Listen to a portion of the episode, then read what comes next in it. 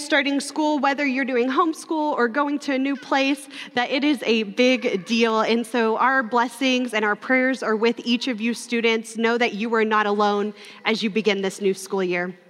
Will you all pray with me?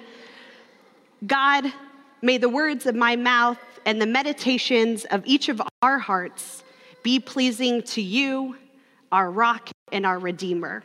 Amen. When was the last time that you received an offer? Maybe it was an offer for a once in a lifetime opportunity. Or maybe it was an offer for someone to grab you a Starbucks drink on the way into work. Offers can come in all shapes and sizes. Lottery tickets offer the chance of riches. This week in DFW, Restaurant Week begins, and that offers people the opportunity to dine at a really fancy restaurant, still for a fancy price, but to get the opportunity of being there with a set menu. They want you to get a taste of what it's like. Politicians offer a lot of things to their constituents new roads, more money for schools, confidence that you have someone speaking up for you. Even the Olympics offer the opportunity for athletes to receive a medal. Offers can be really big things, and they can often be really complicated. Recently, my family was in the market to buy a home. Yes, in all the craziness of the current housing market, there we were, smack dab in the middle. We began seriously looking for a new home right after the new year, with apparently every other person in the entire Metroplex, and many from even out of state. You know what I'm talking about. Finding a house slowly began to consume our every thought. It's all we were doing on our phones, it's all we were talking about.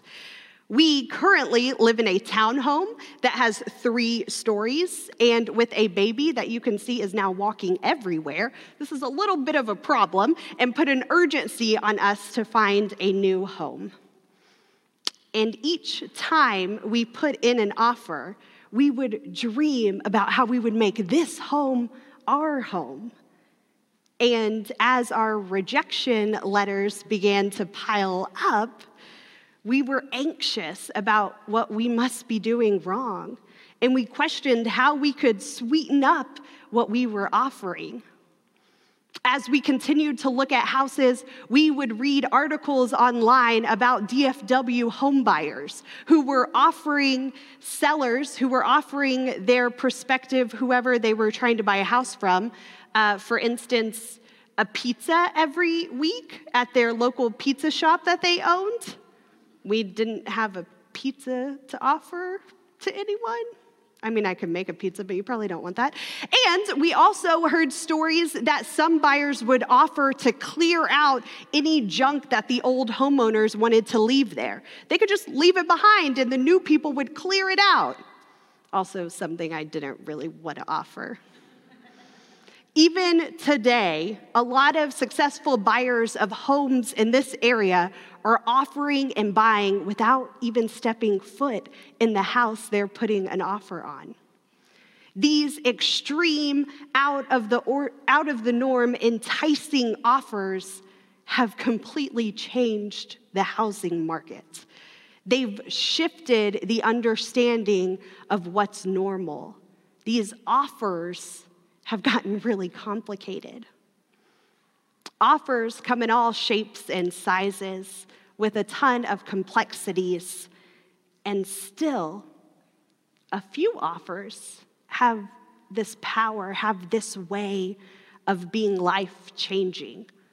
A few offers can have generational effects. This sermon series, this back to school series, we are focusing on the story of Abraham and Sarah, formerly known as Abram and Sarai. We'll use both forms of this, their names throughout the series, depending on where we're in scripture. So if I say Abram, trust me, I'm talking about Abraham. We're all on the same page here. Early on in the book of Genesis, Abram receives a message directly from God.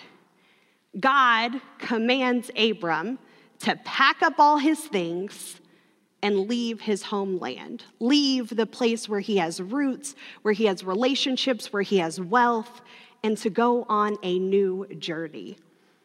Abram is told by God that if he leaves, if he chooses to listen to God and follow God, that God will bless him with many, many descendants.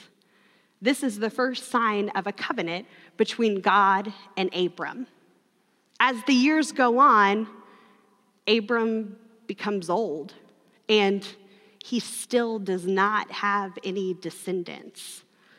He followed where God sent him, he left everything he knew behind. And he also made some mistakes along the way, too. Abram made some decisions based on what he thought was best and not necessarily what God actually intended. And that's where we find Abram today. We're going to pick up in the 15th chapter of Genesis. Let's start this morning with verses, I think, 1 through 6. Sounds great. Hear these words. After these events, the Lord's word came to Abram in a vision. Don't be afraid, Abram. I am your protector. Your reward will be very great. But Abram said, Lord God, what can you possibly give me since I still have no children?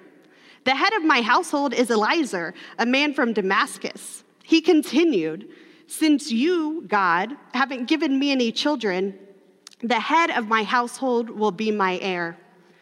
The Lord's word came immediately to him. This man will not be your heir. Your heir will definitely be your own biological child.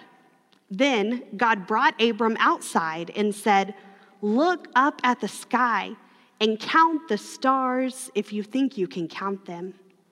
God continued, This is how many children you will have. Abram trusted the Lord, and the Lord recognized Abram's high moral character. This is the word of God for the people of God. Let the church say, Thanks be to God.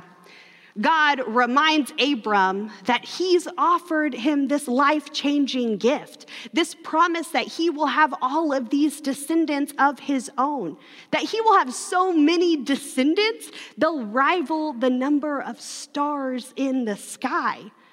It is a huge covenant between God and God's people. This is actually the only the third covenant throughout the whole Bible up until this point.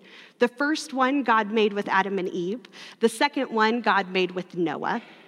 And then we get this. And for us here today as post Jesus life people, we we have the full story. We have the whole Bible. We know what's going to happen. Abram doesn't have that luxury. He's living it out in real life, in real time. Abram is singled out by God amongst all the people. And God offers Abram something that may seem too good to be true. Abram's an old man. And God promises to give him an actual heir, someone of his own flesh and blood that will continue on his legacy and create an innumerable line of descendants. As we get deeper into Abram's story, the complications are only going to grow. But today, I want us to sit with this complication, this covenant offered to Abram from God, a promise of legacy, of future generations, of an everlasting imprint on the world. Verse 6 of our scripture, the one we ended on, says this Abram trusted the Lord, and the Lord recognized Abram's high moral character. Abram trusts that God will give him a legacy of offspring for many years.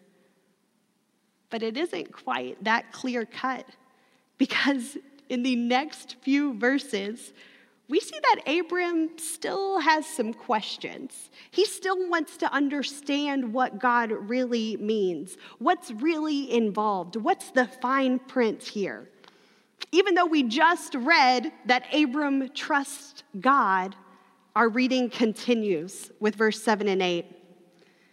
God said to Abram, I am the Lord who brought you out of Ur of the Chaldeans to give you this land as your possession. But Abram said, Lord, how do I know that I will actually possess it? I feel this. Yes, God, I trust you about that one part, but now I have some questions about this other part. The covenant between God and Abram is complicated. God promises to give Abram descendants and land if Abram only trusts and follows God. But Abram wants to get back to that fine print. He wants some reassurance. It isn't that he all of a sudden loses his trust in God, he just yearns to have some proof, some type of collateral to know that he's put his trust in the right God. I have been involved in a number of leadership programs, and while they're really great, everyone should be involved in leadership. The thing I really dislike about all of those types of programs and trainings are the physical activities. I don't mind reading a book about how to be a better leader. I don't even mind getting with a group of people and going through hypotheticals on what to do in certain situations and how a leader should respond. But the minute I'm asked to stand up and grab a partner or to line up against a wall with a group, I start to panic. My heart starts beating a little faster. I worry about what they're going to have me do. And if I'm being honest, if I'm about to embarrass myself. I begin looking for all of the exits and anxiously trying to make panic eye contact with others to see if someone else is freaking out as much as me. I especially dislike doing physical activities where I am required to put my trust, my well being in someone else's hands. You know what I'm talking about? The blindfold activities or the trusty trust falls where you just lean back and people are supposed to catch you. But this type of activity is not the worst trust activity I've ever done. As an intern in my home church, I took a youth group to a ropes course because that's a super fun activity to bond together. And there, we did an activity I have never seen done anywhere, and I could not even find photo proof of it on the internet which tells you it was totally safe for us to be doing. So here we are in the middle of the wilderness, because that's where you do ropes courses. And there is a big, huge ladder, like a firefighter length ladder, height, whatever. And it has ropes on four sides of it. And all of us are supposed to pull back on the ropes, and the ladder comes up and stands. So the ladder on two legs is standing, and is supported by mostly children holding ropes to hold it up. So, the first few kids that climb to the top and come down, they're some of our smaller friends, and they scurry right up and down. They do a great job. We cheer them on. And then that ropes course instructor says, Hey, it would be great if we had an adult try this. And I am nominated to climb the ladder. I do not want to. I say no. I am still forced to do this. All of these are red flags for everyone. And I want to prove that I trust in the youth group I'm leading. And so I make it up like five rungs, maybe two feet in the air at best. And then I scamper down and run away. I'm the adult leader and I just bail. I run. In all of these types of physical activities where we have to put our trust in others, For me, it's not that I don't trust the other people. Honestly, if I gave them an assignment or some type of task to accomplish, I probably trust that they're going to do it. Or if I have a secret or something confidential, I trust them. It's that physical well being part that I have a little more trouble with. But that doesn't mean I don't have trust in others. Abram wants some more reassurance. He wants more information. It's not that he doesn't trust God, it's that he would like to know more about the situation. I get that. You can trust people and still have questions. And as we just read, when Abram asked God how he will know that he will really possess this land that God has promised, Abram is given a task by God. God has Abram make an offering. Up until this point in scripture, as Abram has traveled and followed God's calling in his life, Abram has built these altars. But these altars have never had an offering on them. This is the first time Abram makes an offering to God.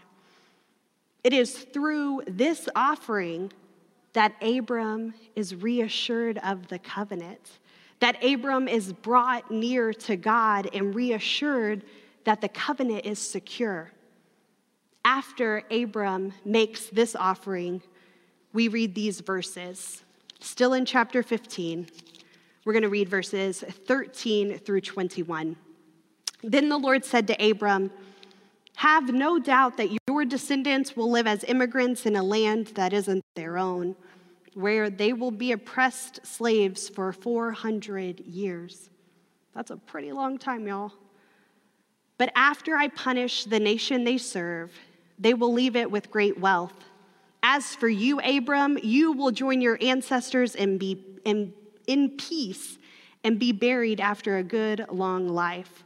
The fourth generation will return here since the Amorites' wrongdoing won't have reached its peak until then. After the sun has set and darkness has deepened, a smoking vessel with a fiery flame passed between the split open animals. That's the offering.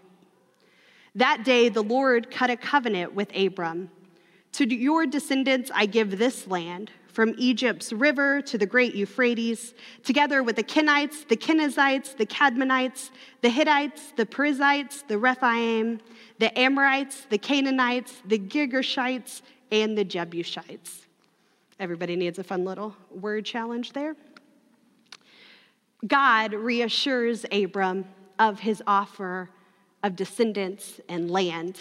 God enters into a covenant but it's complicated because this is all future talk, things that are yet to happen. And it's still complicated because we know, I'm going to say it again, Abram is old. He has yet to have any children of his own. And it's complicated because God seemingly came out of nowhere and chose Abram. Abram must be going through all of the emotions. He probably feels confusion, doubt, impatience, exasperation, and still, I can't shake that sixth verse. Abram trusted the Lord, and the Lord recognized Abram's high moral character. Trust in life's complications, that's what it all comes back to.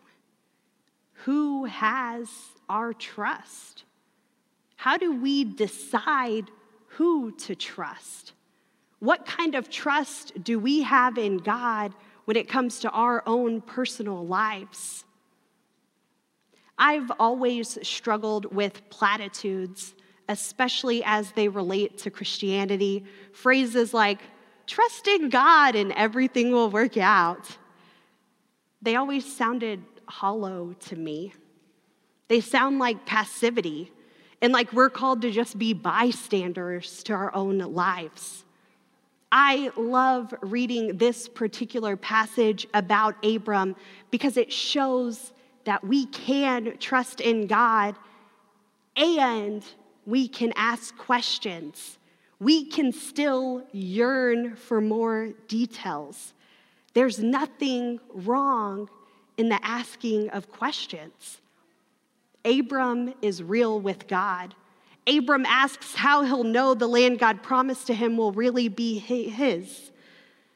And his question is okay. God does not yell at him.